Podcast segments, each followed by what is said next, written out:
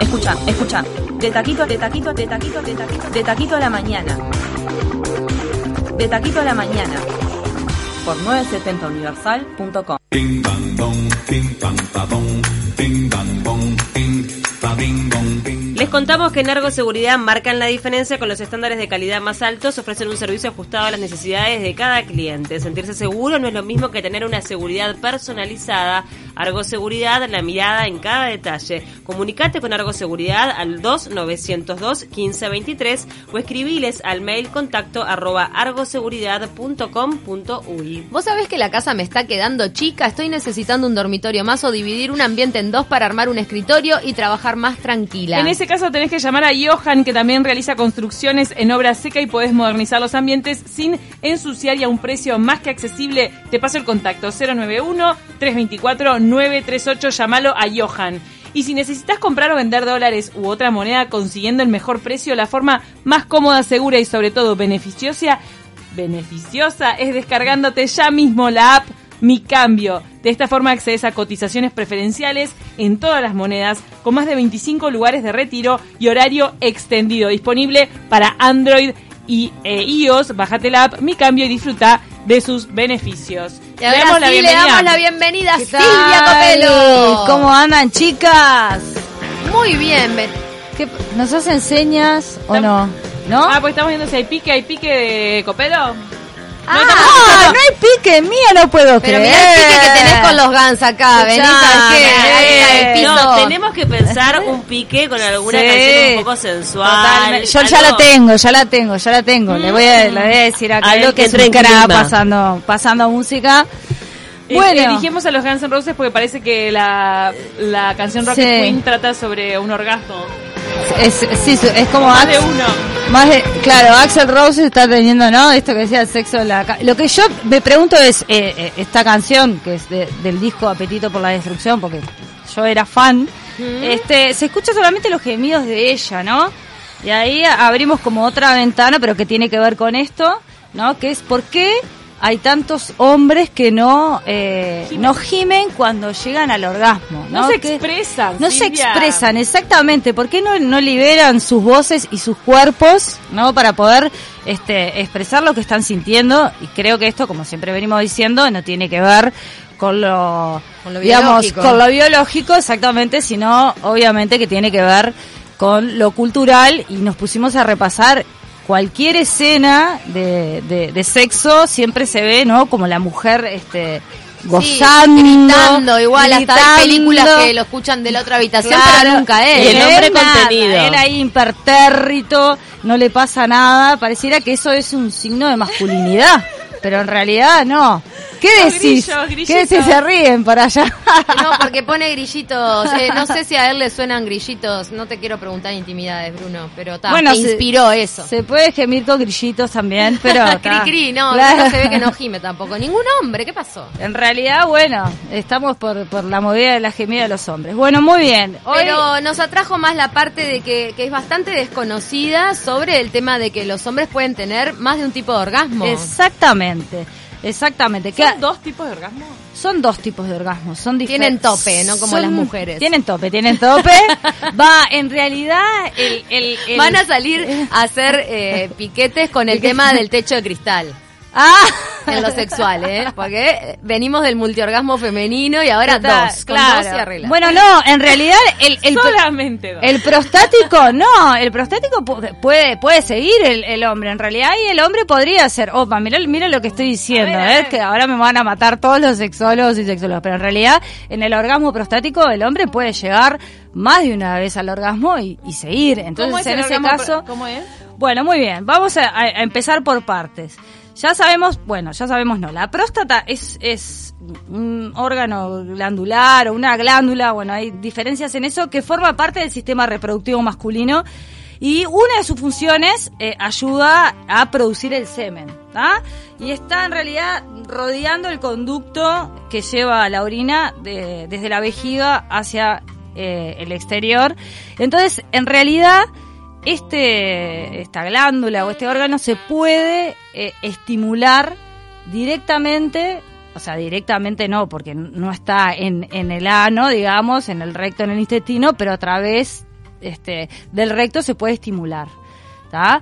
Entonces, en realidad, como ya sabemos que esto está muy asociado con la homosexualidad y todavía no se sigue pensando que la homosexualidad es algo que está mal, o la bisexualidad, o poder gozar a través de mi ano. Entonces no se habla tanto de ese orgasmo que también es parte de la sexualidad del hombre, ¿no? Entonces tenemos el orgasmo más conocido, que es el que conocemos todos y todas, que es el genital, ¿no? Es el que tiene que ver con la estimulación de los testículos y del pene, donde el hombre, ahí va, puede tener orgasmo con eyaculación o no, pero por lo general van juntos, ¿no? Ese es el que se conoce y se difunde. Y puede eyacular sin orgasmo. Puede eyacular sin orgasmo y puede tener orgasmo sin eyacular, pero por lo general van juntos. Ese es el que más conocemos, ¿no? El que conocemos todos. El que conocemos todos y todas es el más difundido. Una que sepamos todos. Esa es la que sabemos todos y todas. Después está el otro, que es el prostático, que es... yo veo la cara de los hombres y es como...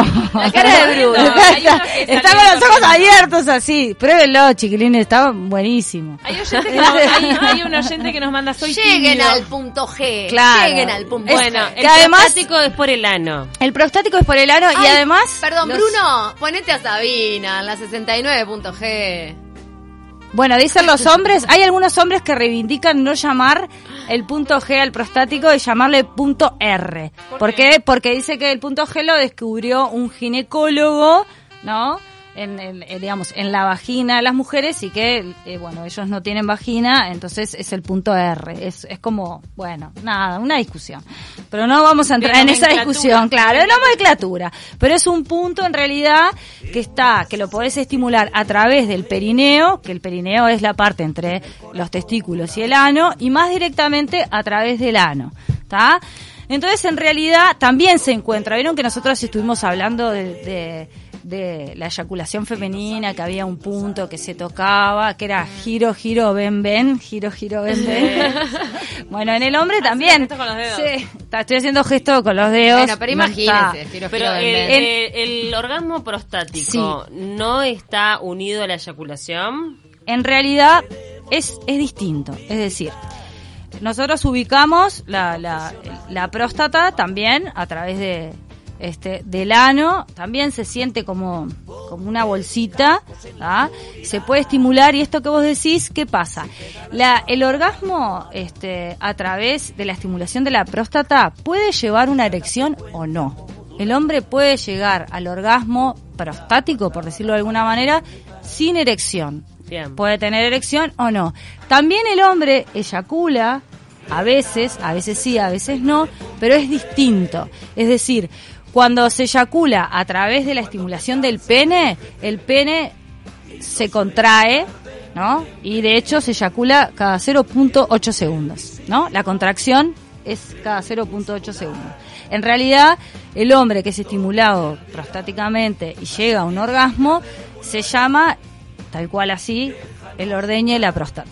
¿Qué quiere decir? Que en realidad el pene es como que chorreara el líquido, pero no tiene la contracción que tiene cuando es estimulado directamente. ¿Se entiende esto que estoy diciendo? Si no, lo repito.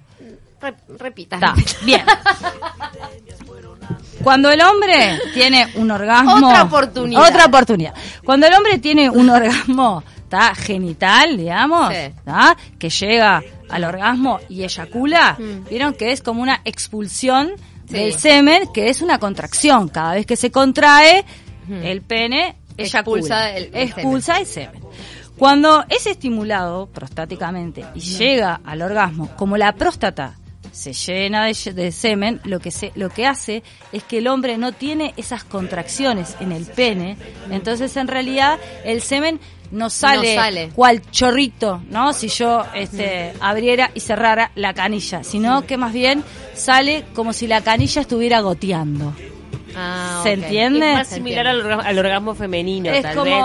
Como un goteo, en realidad, ¿no? No es eso. Un derrame, exactamente, que se llama el ordeñe de la próstata, y en realidad a veces puede conllevar o no la erección del pene. Entonces son... son situaciones distintas, sensaciones distintas. Están muy atentos acá, ¿eh? Sí, yo les digo que lo prueben, la van a pasar bien. Obviamente que hay que hacerlo con cuidado, Pero, o sea, ¿requiere sí penetración anal? Sí, por supuesto. ¿Pero qué tan profundo? Esa es la pregunta. De 4 a 5 centímetros está bien. Ah, ok, no se zarpen. Claro, o sea... Eso es lo mínimo indispensable. Pero escucha, Silvia Copelo. Gente, 2 falanges y nada más. Pará, Silvia Copelo, está diciendo 1 falange, 2 falanges, estamos hablando de 1 dedo, 2 dedos. A gusto del consumidor. Depende, eso depende del ano. A gusto del consumidor. Y Eli se está atragantando. Pará. Pará, esto no tiene que ver. Eli, se le están cayendo las galletitas. Pará, queremos hacer una columna seria, por favor. No, pero es serio, pero es divertido a su vez, ¿no? No tiene que ver 100% con la homosexualidad, porque en realidad, todo lo que es penetración anal... No, por tema cultural hay un tabú. Yo siempre pongo el mismo ejemplo. Penetración anal, está relacionado. En los hombres está la homosexualidad, con las mujeres no, lo relacionan a libertad sexual. No, en los hombres te hablo. Esto va para ustedes.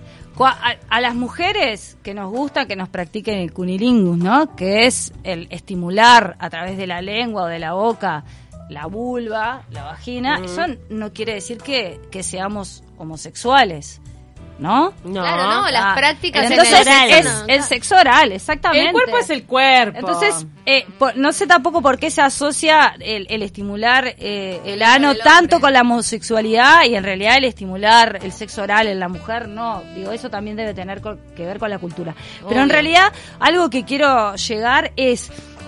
Primero, que obviamente hay que hacerlo con cuidado, ¿tá? Como también en el caso de la mujer. No se metan cualquier cosa, chiquilines. No se metan cualquier cosa, pero además hay algo, pensando en la cultura, que son estimuladores prostáticos que no tienen forma de pene. ¿Para qué? Para que el hombre, que es heterosexual... Se sienta cómodo. Entonces, eso sí, una cosa para decir es... que los juguetes que tienen que ver con cualquier juguete anal tiene que tener una base. ¿Por qué? Porque no es lo mismo que la vagina. La vagina tiene, ¿no? Claro. Tiene un tope que es el cuello del útero. El ano no tiene tope. No, entonces y puede ser peligroso. Exactamente. Puede ser una fisura, no sé, y además se puede ir para adentro. Bueno, porque las urgencias, las emergencias médicas bien lo saben los fines de semana, ¿no? El tema de los objetos que ingresan y sin retorno por el orificio anal. Yo tengo compañeras que han trabajado mucho en emergencia y te dicen que hay gente que llega con mucha historia urbana. Bueno, pero de las botellas y el vacío. Sí, también. Claro. Pero lo que quiero decir, y esto es para tener en cuenta tanto en el hombre como en la mujer, que los juguetes de estimulación anal, y hay algunos que son de estimulación prostática, hechas justamente para estimular la próstata, tienen que tener una base, un tope, ¿tá? Claro. Para que esto mismo no se vaya y no se pueda perder adentro del intestino y pueda provocar otras cosas. Pero también estos juguetes, que no vamos a nombrar ninguna casa hasta que no nos auspicien, claro, este es el canje, estos juguetes están hechos específicamente para poder estimular la próstata, es decir, los introducimos analmente y tienen como un doblez, en realidad, que estaría ubicando el punto en el cual se puede estimular la próstata. Estos juguetes también tienen velocidades, hay algunos que inclusive generan calor, hay algunos que tienen inclusive comando a distancia, muy bueno, ¿no? Lo puedo prender a distancia. ¿Comando a distancia? Exactamente. Pero no entiendo la utilidad, perdón mi cuadradez mental. Y bueno, no sé, capaz que... lo tenés puesto y le decís a alguien ahora. Como para el sexting, esas cosas. Bueno, puede ser para el sexting o puede ser porque capaz que vos lo traes a la reunión y no tenés ganas que nadie se entere, entonces lo prendés así. Esas proezas solo las podés hacer tú. Yo te puedo asegurar que si traigo un chicha a la reunión se entera todo el mundo. Estás en la radio y alguien te abre a distancia, te pone play en el comando. Sí, te pone play en el comando. No todos tenemos tus habilidades. Realmente. Pero eso es por actriz. Tengo una amiga que jugó con con uno de esos estimuladores, un estimulador común de clítoris. Sí, sí. Con control remoto en un casamiento. Es muy buena. Yo recomiendo, es buena. Es sí, es divertido. Descontextualizarla así que nadie pareja, se entere. La pareja de ella le prendía... Sí. Sí. En vez de la seña así era claro, activo. Así, la sonrisa oreja a oreja, ¿viste? Dios mío, mirá el mundo que uno se... El inframundo el que nos está perdiendo.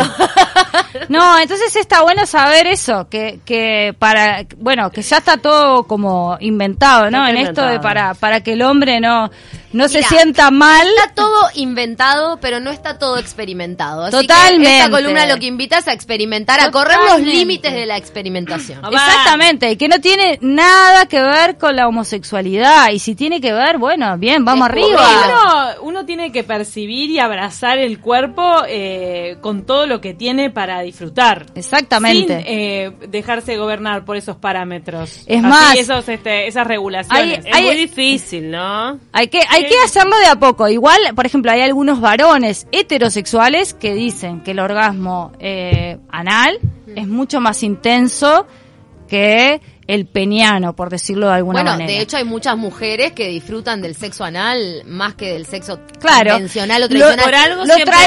Lo traigo acá a los hombres porque es una zona...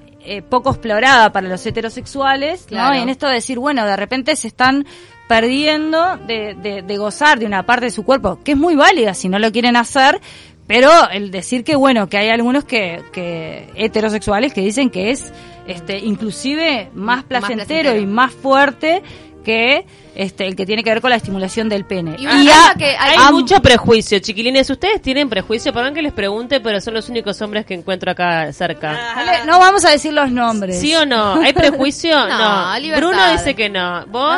No, Paco tampoco. No. Pero no, una cosa que también está buena pensar, y no por sacar la diversión de la columna, uno tiende a pensar en esto de la exploración sexual y piensa, no sé, en el adolescente hiperhormonizado, en la vida de la noche, no sé qué. Pero las parejas estables, el sexo tiene que ir evolucionando, tiene que ir encontrando nuevas aventuras, espacios nuevos, experimentaciones, porque si no, obviamente, estás 20 años haciendo el amor con la misma persona y llega un punto que ni siquiera te va a encender, si no se desarrolla en paralelo